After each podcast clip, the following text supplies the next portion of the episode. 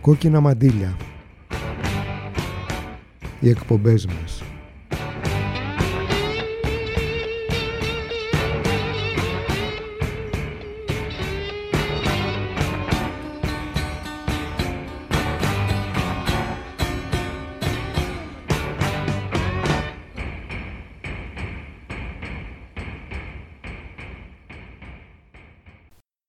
Κόκκινα μαντήλια σας ενημερώνουν ότι η εκπομπή είναι ακατάλληλη για άτομα άνω των 22 ετών με τάσεις παλιμπεδισμού και έλλειψη αυτοκριτικής.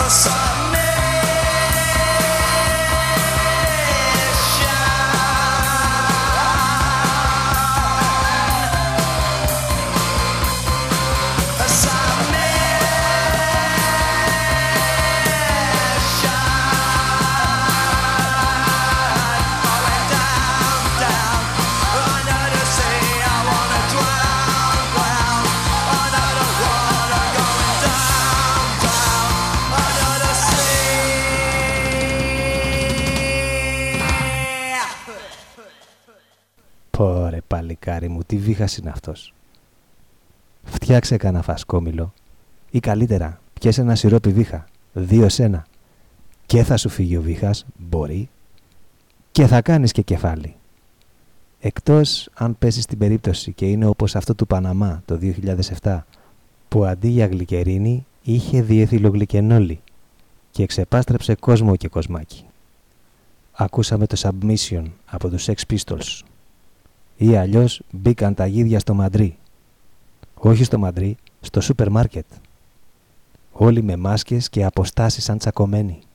Γιατί στον δρόμο που βλέπεις ανθρώπους να περπατάνε μόνοι στη μέση του πουθενά, μόνοι τους και φοράνε μάσκα.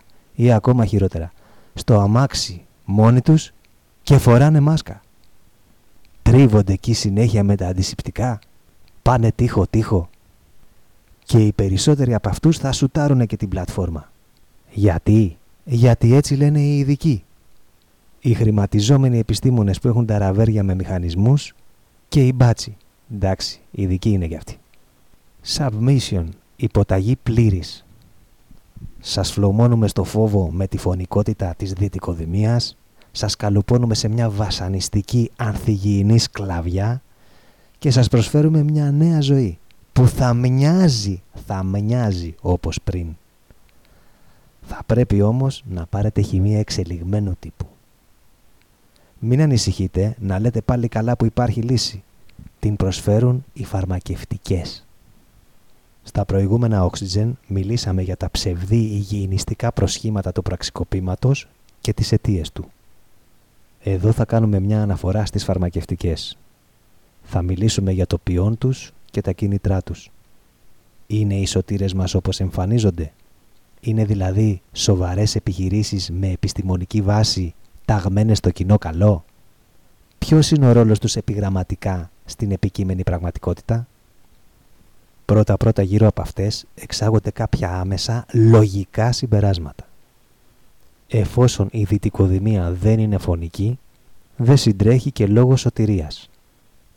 Ενώ το επιστημονικό τους προφίλ τσαλακώνεται από το γεγονός ότι πλασάρουν κάτι σαν εμβόλιο ενώ δεν είναι και χωρίς να έχουν ολοκληρωθεί οι απαραίτητες δοκιμές. Το σκηνικό πάλι με τις ποσότητες των νέων σκευασμάτων που έταξαν αλλά μία ωραία πρωία ανακοίνωσαν ότι δεν μπορούν να παράξουν στο χρονικό διάστημα που υποσχέθηκαν, εάν δεν δείχνει δόλο, δείχνει τουλάχιστον παντελή έλλειψη σοβαρότητας. Επίσης, ενώ υπήρχε η δυνατότητα να κατασκευαστούν εμβόλια κλασικού τύπου σε συντομότερο χρονικό διάστημα, με πιο εύκολη παραγωγή και με σαφώς ευκολότερες συνθήκες συντήρησης, δείχνει ότι το κύριο μέλημά τους στην παρούσα φάση είναι να προωθήσουν μια συγκεκριμένη τεχνολογία μεταλλάξεων και γενετικής μηχανικής. Η προώθηση και η επιβολή των συγκεκριμένων ουσιών μόνο με την βοήθεια των κυβερνήσεων γίνεται εφικτή. Συμπερασματικά υπάρχει άμεση σχέση μεταξύ φαρμακευτικών και κυβερνήσεων, κρατών δηλαδή. Υπάρχει μια άμεση συνεργασία Γι' αυτό ουσιαστικά δεν υπάρχει εμβολιασμός, υπάρχει εκβιασμός. Ενώ λένε ότι το εμβόλιο, αυτό το πράγμα τέλος πάντων, δεν είναι υποχρεωτικό, εάν δεν το κάνει κάποιος, τότε τελίτσες. You'd better stick in your dagger in someone else. Καλύτερα να κολλήσετε το στιλέτο σας αλλού. Jimmy Hendrix, Freedom.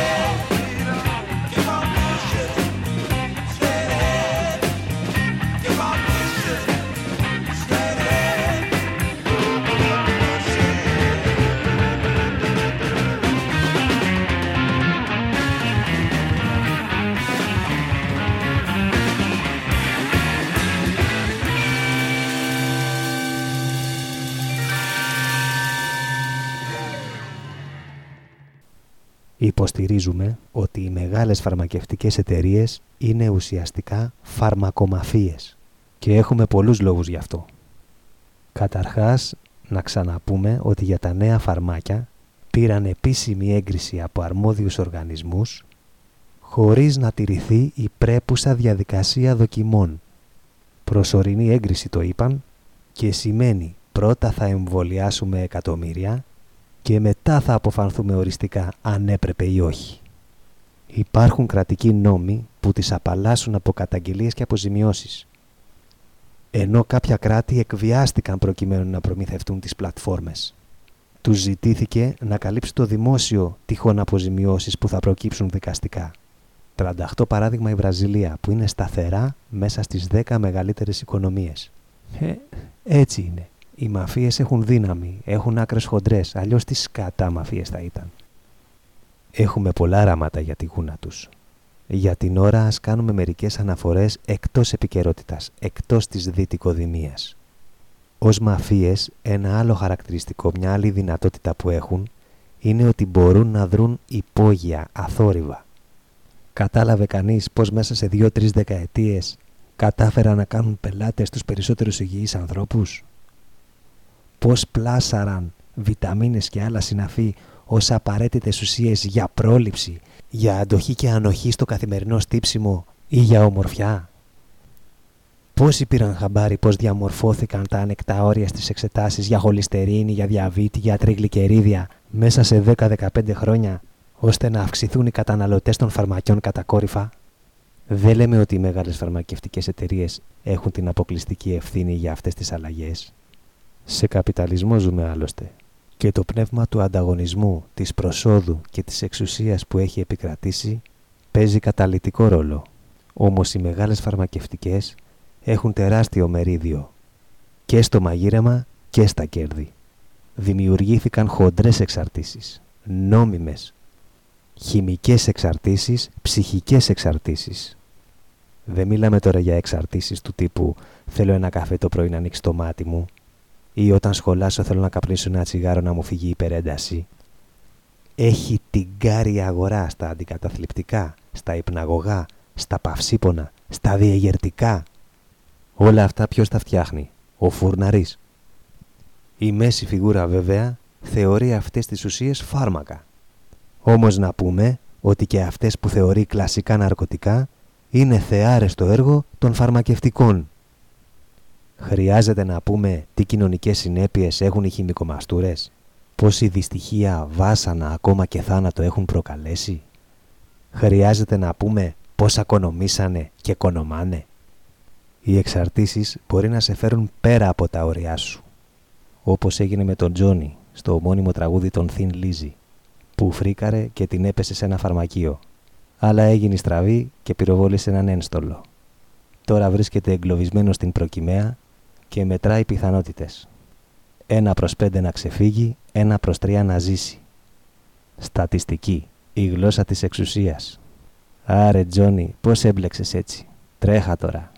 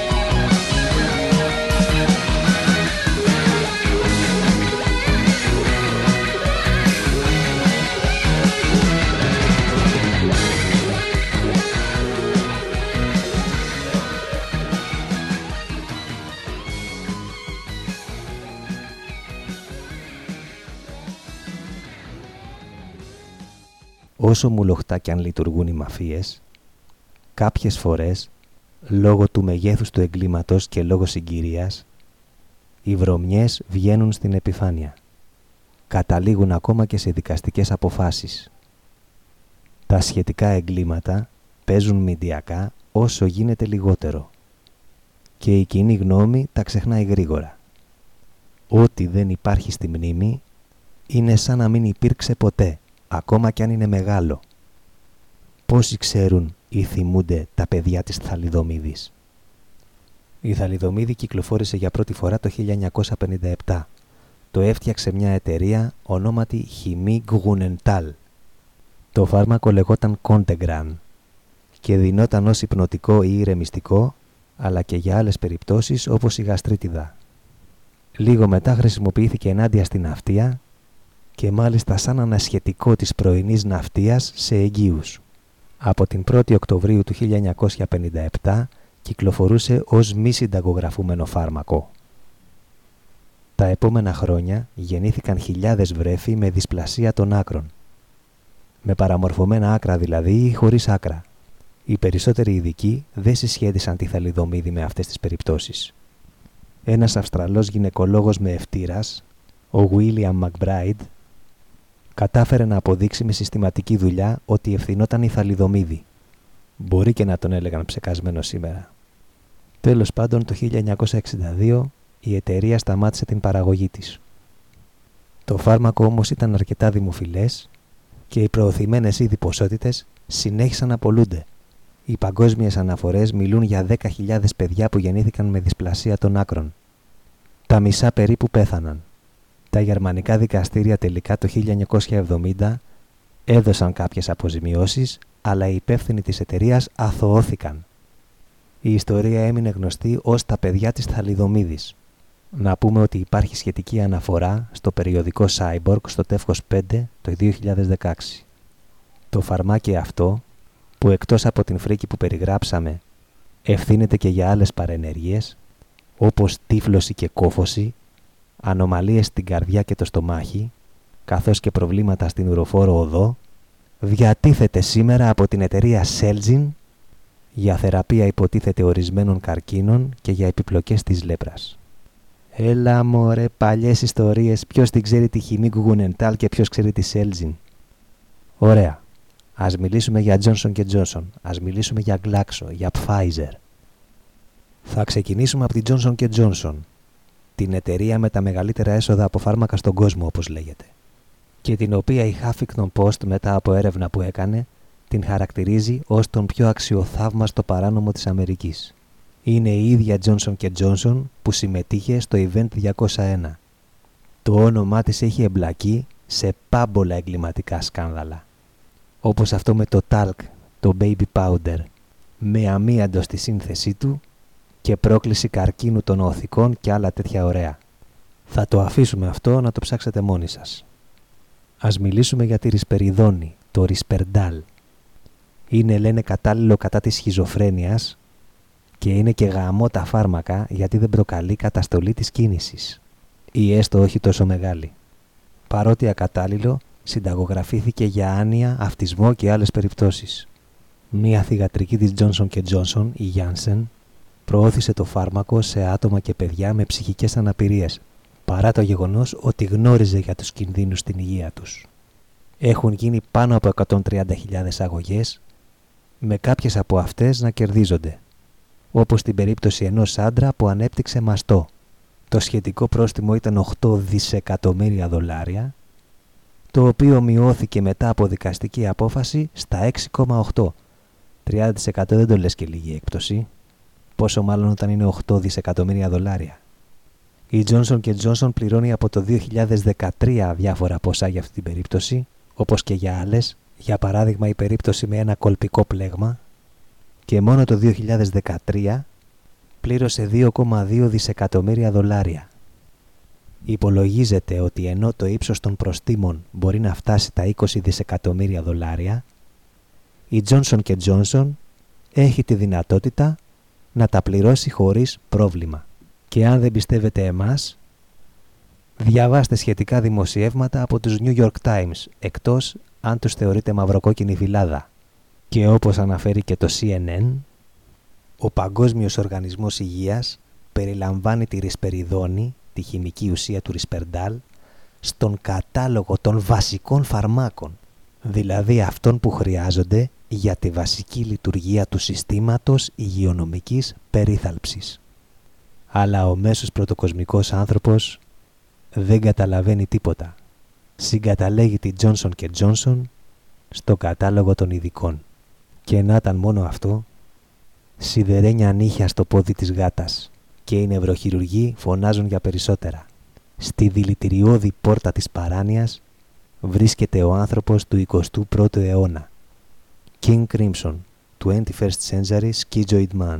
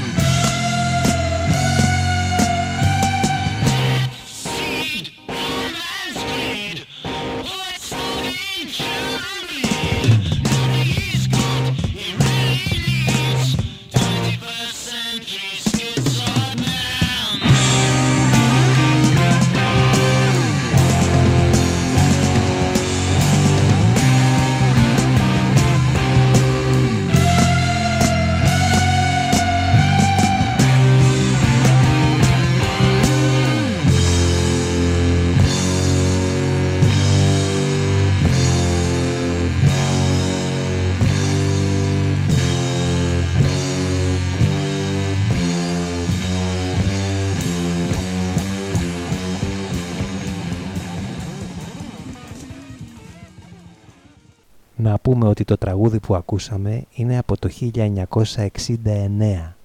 Παράξενο αυτό. Λένε ότι οι άνθρωποι γίνονται εξυπνότεροι. Ότι τα παιδιά της επόμενης γενιάς είναι πιο έξυπνα από τις προηγούμενες. Μάλλον θα χρειαστεί ένα oxygen γι' αυτό. Συνεχίζουμε. Το 2012 η GlaxoSmithKline κλήθηκε να πληρώσει σε αποζημιώσεις συνολικά 3 δισεκατομμύρια δολάρια για τα σκευάσματα Paxil, Wellbrotin και Avandia. Το Paxil είναι αντικαταθλιπτικό. Το έσπρωξαν και σε παιδιά. Δημοσιεύτηκε άρθρο με κλινικές δοκιμές που αποδεικνύει τη δημιουργία τάσεων αυτοκτονίας. Ωραίο αντικαταθλιπτικό. Για την προώθησή του, κάποιοι πήγαν πληρωμένα ταξίδια σε Τζαμάικα, Βερμούδες, τα γνωστά. Και μάλλον αυτοί οι τύποι είπαν «Δεν γαμιέται, μια ζωή την έχουμε». Ας βγάλουμε και κανένα φράγκο. Όλοι τους ειδικοί. Το Wellbroutine πάλι είναι αντικαταθλιπτικό, έλα. Και ακόμη θεωρείται κατάλληλο για το κόψιμο του καπνίσματος. Ενώ ήταν αποδεδειγμένα ακατάλληλο, το σπρώξανε και αυτό σαν βοηθητικό σε απώλεια βάρους και σεξουαλική δυσλειτουργία, με καταστρεπτικά αποτελέσματα φυσικά. Το αβάντια είναι κατά του διαβήτη, να και ένα που δεν είναι αντικαταθλιπτικό, και προκάλεσε κυρίως καρδιακά επεισόδια. Έρευνες που αποδείκνυαν την επικινδυνότητα αποσιωπήθηκαν. Να κάνουμε εδώ μια παρένθεση. Σε όλες τις περιπτώσεις που αναφέραμε και θα αναφέρουμε, δεν καταδικάστηκε κανένα πρόσωπο πράγμα ιδιαίτερα ευνοϊκό για τις φαρμακευτικές, εφόσον αντέχουν τα πρόστιμα και όλα καλά και όλα ωραία. Ενδιαφέρον έχει και το σκεπτικό των διώξεων. Τα εγκλήματα δεν θα σταματήσουν, αλλά το Υπουργείο Δικαιοσύνης της Αμερικής υποστηρίζει ότι για κάθε δολάριο που ξοδεύει για αυτές τις περιπτώσεις διεκδικήσεων κερδίζει 15. Το κριτήριο δηλαδή δεν είναι η δημόσια υγεία, είναι τα φράγκα είναι ο καπιταλισμός μωράκι μου. Να πάμε τώρα και στη Pfizer. Το 2009 πλήρωσε 2,3 δισεκατομμύρια δολάρια για διάφορα σκευάσματα μεταξύ των οποίων το Bextra, ένα αντιφλεγμονώδες, το Geodon, αντιψυχωτικό, το Zivox, αντιβιωτικό, το Lyrica, αντιεπιληπτικό και διάφορα άλλα. Για το Μπέξτρα το έγκλημα βγήκε στη φόρα γύρω στο 2005 καθώς χορηγούνταν για μη εγκεκριμένη χρήση. Χρήση εκτός ετικέτας που λένε. Δηλαδή η Pfizer έσπρωξε το συγκεκριμένο σκεύασμα χωρίς να έχει την έγκριση του Οργανισμού Φαρμάκων και Τροφίμων της Αμερικής. Δεν κολώνουν πουθενά. Το ίδιο περίπου συνέβη και με τα άλλα σκευάσματα, καμιά ντουζίνα συνολικά, για τα οποία η Pfizer έσπρωξε χοντρές μίζες. Πού αλλού, στους ειδικούς. Και αν αυτά συμβαίνουν σε λευκούς πρωτοκοσμικούς, φανταστείτε τι συμβαίνει σε άλλα μέρη του κόσμου. Στον λεγόμενο κάποτε τρίτο κόσμο, που εν πολλής είναι πλέον απαξιωμένος από τα κινήματα. Τα όποια κινήματα. Πριν μιλήσουμε για άλλη μια βρωμοδουλειά της Pfizer, στην Ιγυρία αυτή τη φορά, ας πάρουμε μια ανάσα. Sister Morphine, live από τους Rolling Stones.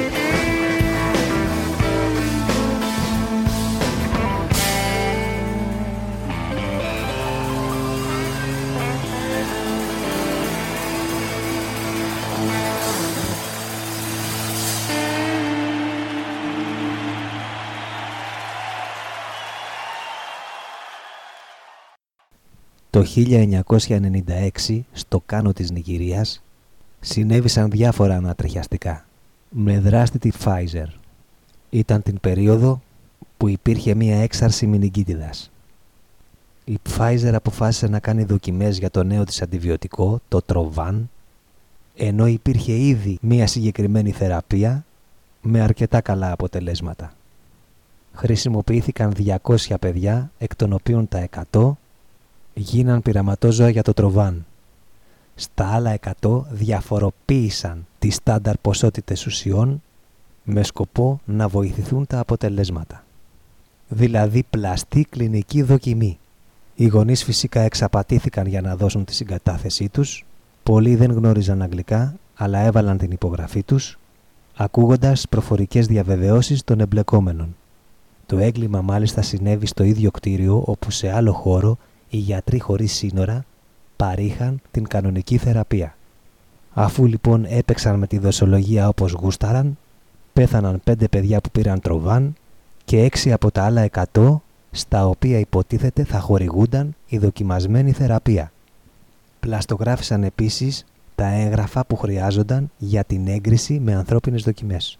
Δώσαν δηλαδή πλαστογραφημένη έγκριση όταν τους ζητήθηκαν εξηγήσεις. Έγιναν τέσσερις αγωγές, από τις οποίες οι τρεις είχαν αρνητική δικαστική γνωμοδότηση και μάλιστα για λόγους διαδικαστικούς. Η Pfizer υποστήριξε ότι για πειράματα εκτός Αμερικής δεν χρειάζεται να λάβει συγκατάθεση. Αν υπάρχει κάποιο θέμα πρέπει να κρυθεί στην Ιγυρία. Τον Μάιο του 2006 κάποιος αρμόδιος στην Επιτροπή Διεθνών Σχέσεων του Δικαστικού Σώματος, ονόματι Τόμ Λάντος, άλλος ψεκασμένος αυτός, χαρακτήρισε τα πορίσματα που έδωσε η κυβέρνηση της Νιγηρίας απολύτως τρομακτικά. Τον Ιανουάριο του 2009, το εφετείο των Ηνωμένων Πολιτειών αποφάνθηκε ότι τα θύματα της Νιγηρίας και οι οικογένειές τους είχαν το δικαίωμα να ασκήσουν αγωγή στα δικαστήρια των Ηνωμένων Πολιτειών. Τελικά επιδικάστηκε στα θύματα ένα ποσό 75 εκατομμυρίων δολαρίων. Σαν να λέμε ότι για την Pfizer αυτό ήταν ένα ορομίσθιο. Για τα νέα σκευάσματα βέβαια, τα σαν εμβόλια, δεν υπάρχει λόγος ανησυχίας. Θα προτείναμε μάλιστα σε αφεντικά, σεξιστές, ρατσιστές και άλλα παρόμοια υποκείμενα να τρέξουν να πλατφορμιαστούν. Πώς αλλάζουν οι καιροί. Τώρα πειραματίζονται με λευκούς πρωτοκοσμικούς. Τα κράτη της δύσης και βάζουμε και την Ελλάδα μέσα δεν έχουν πια τον απόλυτο έλεγχο στις φτωχές χώρες οι οποίες έχουν βιώσει τη φρίκη ούκο λίγες φορές. Για τις φαρμακευτικές αποτέλεσαν και κάποιες αποτελούν ακόμα πεδίο δόξης λαμπρό. Για το τοξικό σιρόπι του Παναμά το είπαμε και πριν, σκότωσε 356 ανθρώπους στον Παναμά και 85 μωρά στην Ιγυρία. Στην Κάνα πάλι εξέθεταν πόρνες σε άντρες θετικούς στο AIDS οι οποίες δεν κολούσαν, ώσπου τους έκαναν πειράματα για την ανάπτυξη εμβολίου. Το αποτέλεσμα ήταν να μολυνθούν. Αυτά συνέβησαν στον Αυρόγκο της Γκάνα στα μέσα του 2000 και εμπλέκονται το Ίδρυμα Ροκφέλερ, το Αμερικανικό κράτος και άλλα καλόπεδα. Στη Ζιμπάμπουε τη δεκαετία του 70, γυναίκες που δούλευαν σε φάρμες λευκών ιδιοκτητών στηρώθηκαν εν αγνία τους. Το φαρμάκι λεγόταν Depo Provera και τα πειράματα αφορούσαν ένα γενικότερο πρόγραμμα ελέγχου γεννήσεων. Στη Γουατεμάλα τη δεκαετία του 90 τα πειραματόζωα ήταν κρατούμενοι και ψυχικά άρρωστοι. Έκαναν σεξ με πόρνες μολυσμένες από σύφυλλη. Πέθαναν τουλάχιστον 80 και το 2010 το Αμερικανικό κράτος ζήτησε επίσημα συγνώμη διαστόματος Χίλαρη Κλίντον από την κυβέρνηση της Γουατεμάλα. Η συλλογή είναι αμέτρητη. Χορήγηση φαρμάκων χωρίς δοκιμές, πειράματα σε παιδιά, εξαπάτηση, δυστυχία και θάνατος. Όλα για το καλό της ανθρωπότητας. Πονάει το κεφάλι σου, έχεις δυσπεψία, είσαι λιώμα από την κούραση, σε παράτησε το τέρι σου, έχεις αϊπνία. Μην ανησυχείς, για όλα σου έχουμε ένα φάρμακο. Είτε χάπι, είτε ένεση. Just a little pinprick. Και ο πόνος θα εξαφανιστεί. Χαλάρωσε. Απλώς θα χρειαστούμε κάποιες πληροφορίες πρώτα. Comfortably Nab ή αλλιώς βολεμένο στην οθρότητα. Pink Floyd.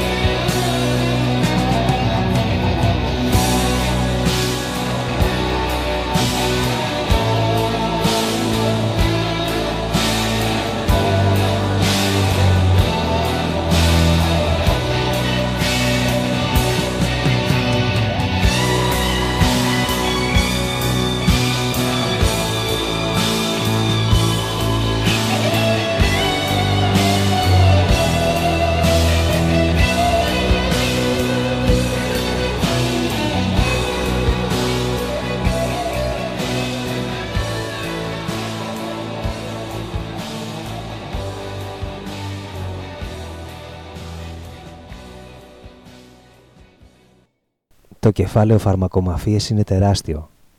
Για παράδειγμα, δεν αναφερθήκαμε καθόλου στη χρήση της φαρμακοχημίας στον πόλεμο ή και τις αιτίες των πολέμων σε σχέση με τις ντρόγκες. Από την κοκαίνη στον Πρώτο Παγκόσμιο, στις αμφεταμίνες του 40 και στο κάπταγκον της αντιτρομοκρατίας. Να θυμίσουμε ότι και στην Ελλάδα παρασκευάστηκαν κάπταγκον.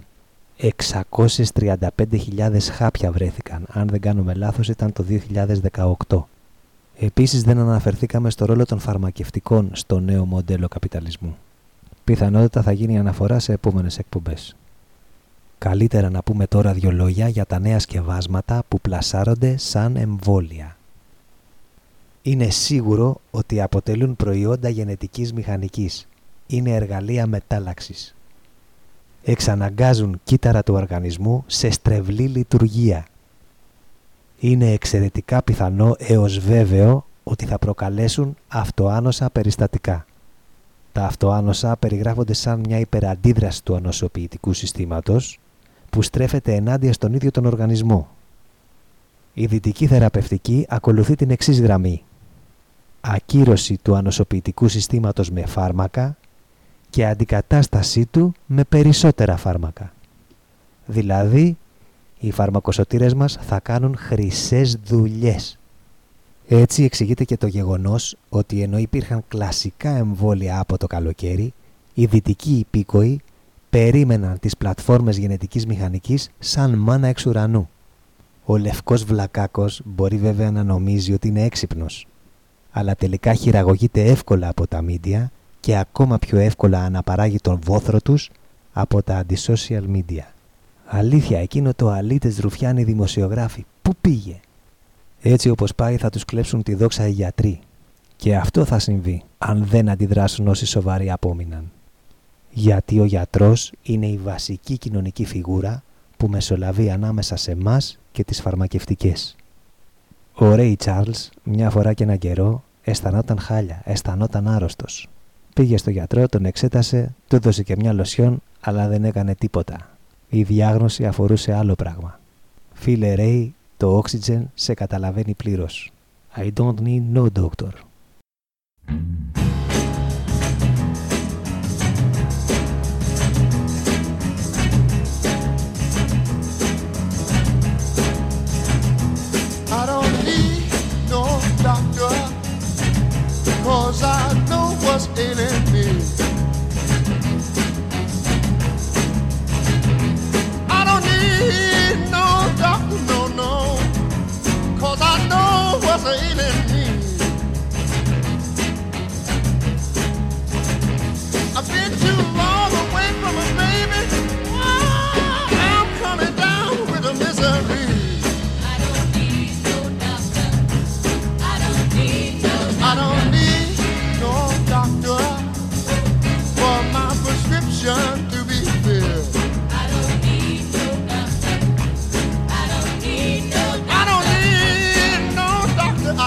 for my prescription to be filled.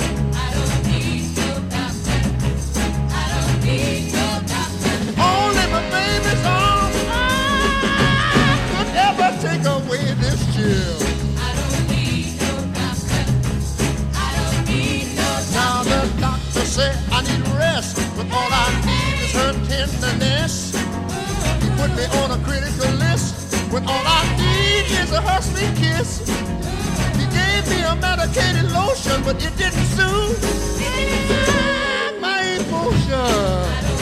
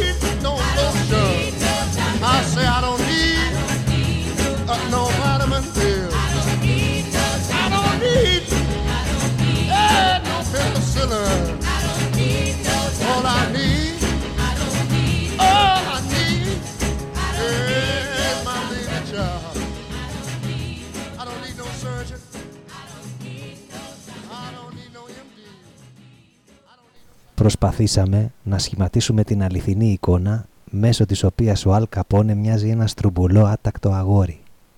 Για εμάς είναι ξεκάθαρο. Είναι αδιανόητο αυτές οι εγκληματικές επιχειρήσεις, οι εγκληματικές οργανώσεις καλύτερα, να εμφανίζονται σαν σωτήρες και μάλιστα απέναντι σε μια κατάσταση που είναι εν πολλής κατασκευασμένη. Θα κανονίσουν αυτά τα καθάρματα πότε θα μετακινηθούμε, πότε θα εργαστούμε, πότε θα διασκεδάσουμε. Θα καθορίσουν αυτοί το πότε αλλά και το πώς. Τι σκατά πρέπει να έχει κανείς στο κεφάλι του για να τους έχει εμπιστοσύνη. Οι φαρμακευτικές και ιδιαίτερα οι μεγάλες είναι βασικός παράγοντας των μετασχηματισμών που οι περισσότεροι βιώνουμε σαν υπνοτισμένοι. Είναι αναπόσπαστο τμήμα του βιοπληροφορικού ασφαλίτικου συμπλέγματος. Πρέπει να σπάσουμε τον εκβιασμό του. Δεν είναι η πρώτη φορά που οι εξουσίες βάζουν χέρι στη ζωή μας με τρόπο κοινικό και βασανιστικό. Γιατί αυτό είναι η δυτικοδημία και η διαχείρισή της. Και για να σχολιάσουμε την σχετικά πρόσφατη επικαιρότητα, η αστυνομική βία ποτέ δεν έλειψε και πάντα ήταν υπέρμετρη. Για παράδειγμα το όνομα Μοχάμετ Καμράν Ατίφ θυμίζει κάτι.